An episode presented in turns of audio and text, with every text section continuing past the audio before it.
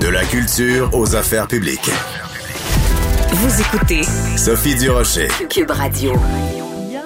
Cette espèce de tango entre le ministre de l'Éducation, Monsieur Roberge, et notre premier ministre, François Legault, parce que il y a toute cette discussion au, auprès de la, autour de la santé publique. Euh, le ministre Roberge qui est accusé d'avoir menti, le premier ministre qui prend la défense du ministre Roberge. On va essayer de comprendre tout ça avec Jean-François Lisée, ex-chef du Parti québécois, auteur, journaliste, Bonjour Jean-François. Bonjour Sophie. Donc, euh, peut-être revenir aux origines de cette histoire-là. Jean-François Roberge, euh, qui serait euh, intervenu auprès de la santé publique. Explique-nous tout ça pour qu'on comprenne pourquoi le ministre Roberge est autant dans l'eau chaude.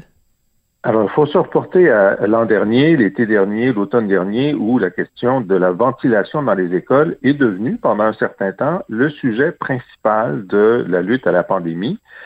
Et euh, le euh, Monsieur Roberge, le ministère de l'Éducation, a euh, fait établir un protocole de test.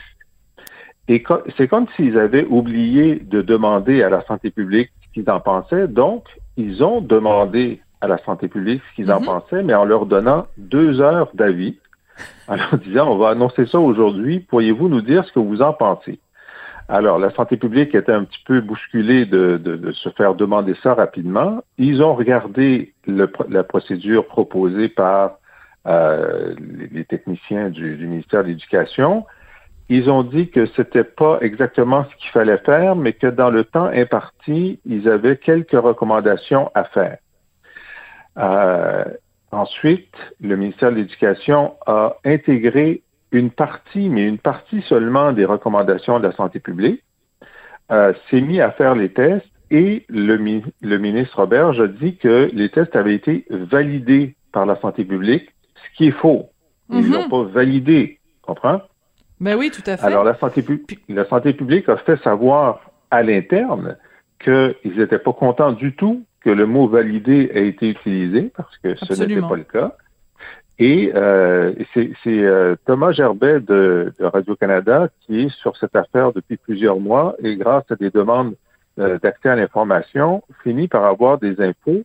Et là, la dernière info qu'il a eue, c'est que euh, le ministère de l'Éducation avait essayé de convaincre le ministère de la Santé de dire que les tests avaient été validés euh, alors que c'était pas le cas. Et Richard Massé, un des responsables de la santé Mhm. publique, a écrit dans un courriel, là, ça suffit, vous n'allez pas nous mettre des mots dans la bouche. Euh, et donc, ce qui est intéressant, c'est que euh, il y a, y a cette, ce, ce- ce- ce manque à, l'origine. Si on est pour faire des tests dans, dans toutes les écoles du Québec, dans toutes les classes, ce serait bien que les tests soient effectivement validés par la santé publique. Puis s'ils ne Ben sont oui. pas validés, il faut pas dire qu'ils le sont. Et là, il y a eu cette euh, euh, donc ce- cette mauvaise humeur constante de la santé publique qui, a- qui, est, qui est apparue publiquement même lorsque euh, le docteur Arruda a été questionné là-dessus en commission parlementaire où il a été obligé de dire que ça avait créé euh, un, un inconfort. C'était sa façon de, de, de- de minimiser la chose, mais que ça avait créé un inconfort. Euh, alors, donc, le, le ministre Roberge, la question, c'est combien de temps a-t-il dit publiquement que la, la santé publique avait validé lorsqu'il savait que c'était faux? Il y a un moment où il a arrêté de le dire. hein, et, et- et où Mhm. il a dit que, bon, ben, effectivement, euh, il était allé trop loin avec ce mot-là. Donc, la nouvelle de cette semaine, c'était pas que on, savait davantage qu'avant qu'il avait utilisé le mauvais mot, on le savait déjà.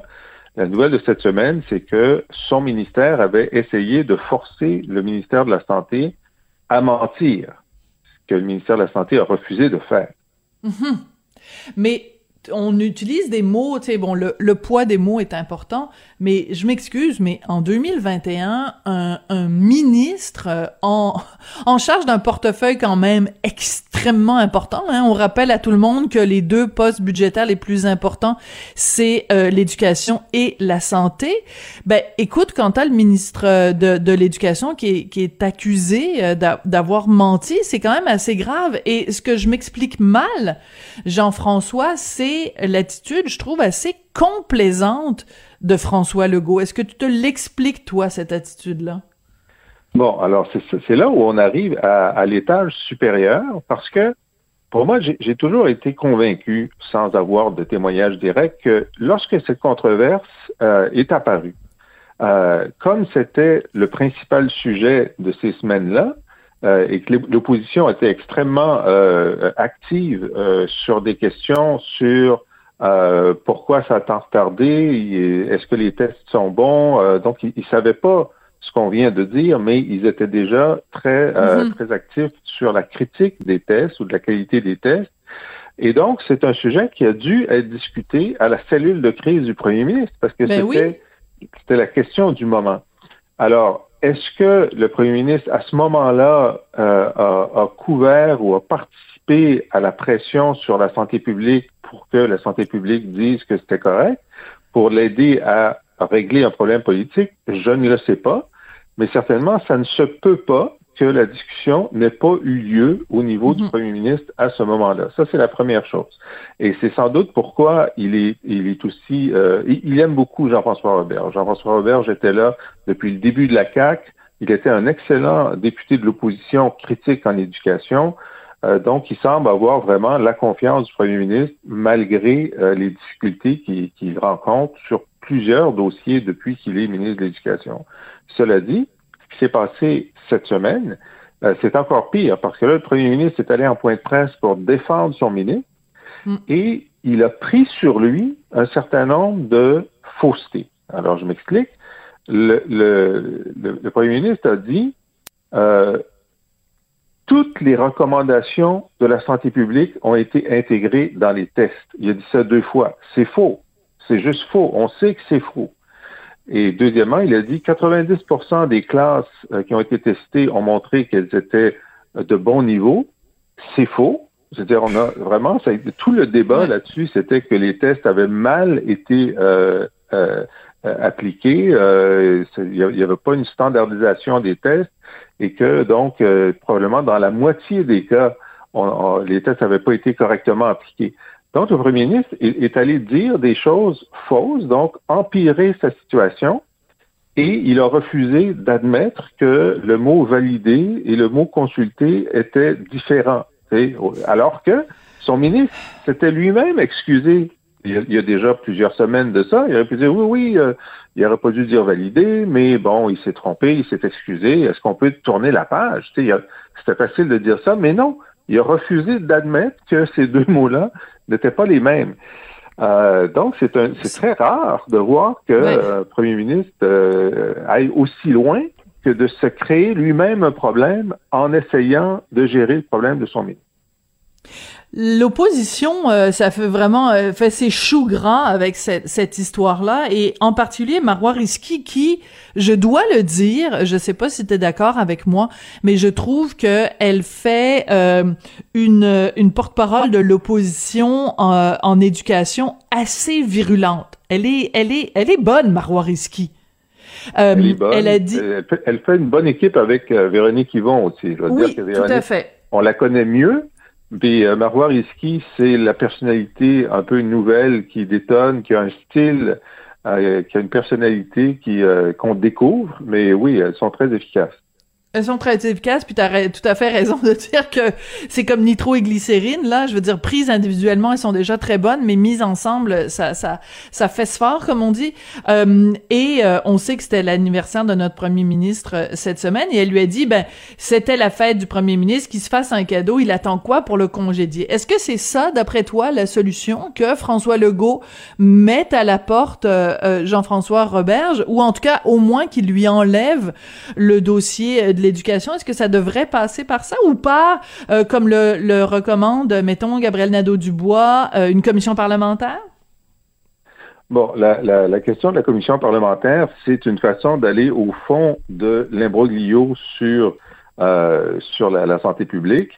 Il n'y en aura pas. Il n'y en aura pas parce que c'est le gouvernement qui décide et il n'y a pas l'intention de passer deux semaines là-dessus. Mais effectivement, c'est de bonne guerre que l'opposition demande ça. que l'opposition demande la démission du ministre, euh, ça fait partie aussi des outils de l'opposition. Ce qui est clair, c'est que M. Roberge est très fragilisé, euh, probablement le ministre le plus fragilisé de l'équipe mm. de Legault. Donc, pourquoi euh, est-ce que Legault ne le déplace pas? Il y a deux réponses possibles. Euh, je n'ai pas d'informations là-dessus. Il y a deux réponses possibles.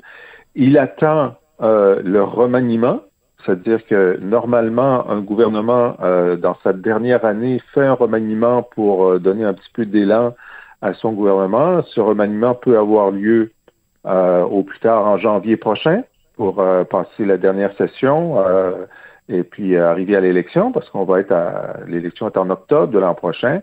Et peut-être pense-t-il, bon, ben, si je dois remanier, comme je ne veux pas lui faire de peine, euh, je vais pas le, le, le, démettre lui tout seul dans un remaniement spécifique. Je vais brasser les cartes, puis je vais lui donner un autre poste, mm-hmm. puis ça, ça, ça aura l'air moins pire pour lui et pour moi, parce que de s'être trompé sur son ministre ben voilà. c'est aussi un signe. Ce serait un désaveu de, ouais, de son de son propre jugement. Ce serait pas juste un désaveu de de Monsieur Roberge, mais ce serait un désaveu de son propre jugement. Voilà, c'est ça. C'est ça. Mais en attendant, ce qu'il a fait, M. Legault, c'est que il a il a changé le chef de cabinet. Il a envoyé euh, euh Del Torchio, qui est un des euh, des apparatchiks euh, qui, a le plus d'expérience. Il a changé, euh, il a envoyé trois sous-ministres adjoints. Euh, c'est comme s'il essaie de donner à euh, M. Roberge tous les outils, en tout cas le personnel nécessaire des gens de, de, de, de bonne réputation pour essayer de le sauver. Il avait été moins euh, patient avec la ministre de l'Environnement. Euh, le, ministre de, l'Environnement, mais la ministre de la Santé oui, de pour prendre un ministère d'aussi grande importance, sinon de plus grande importance, où là, il avait décidé de changer à la fois le ministre et le sous-ministre en même temps, euh, parce qu'ils n'étaient pas satisfaits euh, de, de l'ensemble de l'opération. Remarquez, c'était l'opération principale du gouvernement, la gestion de la pandémie, mm. euh, mais l'éducation, c'est pas loin derrière. Alors, euh, mais il faut dire aussi euh, que euh, M. Roberge applique des choses que M. Euh, Legault l'oblige à faire. Par exemple, ces désastreuses euh, maternelles 4 ans, dont personne n'avait besoin, sauf en certains, en certains endroits défavorisés, qui a décidé de faire mur à mur, a fait en sorte de mobiliser un budget considérable. Euh, de, de, de, le coût a explosé, a été multiplié par cinq par mhm. rapport à ce qui, ce qui, avait été promis pendant la campagne. Euh, et donc, M. Robert, j'ai jamais su si lui était d'accord avec cette proposition-là, mais il n'avait pas le choix comme ministre de, l'Éducation de dire que c'était une de ses priorités. Euh, et là, il est pris avec ça. Alors, est-ce que est-ce que M. Legault dit bon, euh, c'était pas de sa faute, euh, il a fait ce qu'il a pu avec ça? Sur la question des, euh, de, la ventilation, ce qui est intéressant quand même, c'est que ce débat que nous avons au Québec, nous sommes les seuls à l'avoir parce qu'il n'y a, a, pas de test de ventilation nulle part ailleurs au Canada. Ah non? la décision... Ah non, non, non, pas du tout. Et la décision qui a été euh, annoncée plus tôt cette semaine, c'est que bon, il va y avoir de vrais capteurs de, euh, de, de, CO2 dans toutes les classes du Québec euh, au cours de, de l'année prochaine.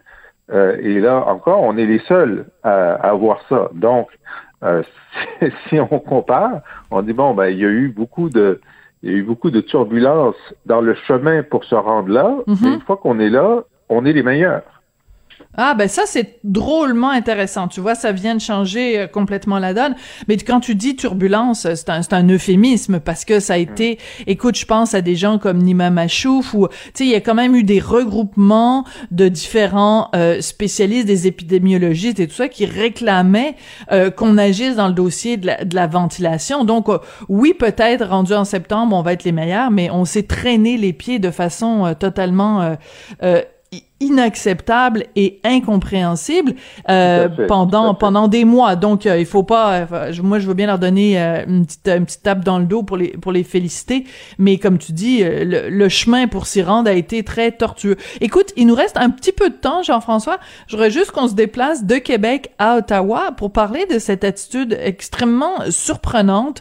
Donc je rappelle le contexte, le on est on est au parlement, le bloc dépose une motion pour qu'on qu'on reconnaisse euh, que le Québécois, le Québécois, le Québec a le droit donc de modifier la Constitution pour faire euh, entrer deux principes. Le, le, le, le, Québec est une nation et deuxièmement, on y parle français et c'est la langue commune, c'est la langue euh, officielle. Et le, le au, au, Parlement, on demande est-ce que c'est unanime, est-ce que tout le monde est d'accord? Et il y a une voix qui dit non, et c'est celle de l'ancienne ministre de la Justice, Jody Wilson-Raybould. Quelle explication et quelles conséquences, Jean-François?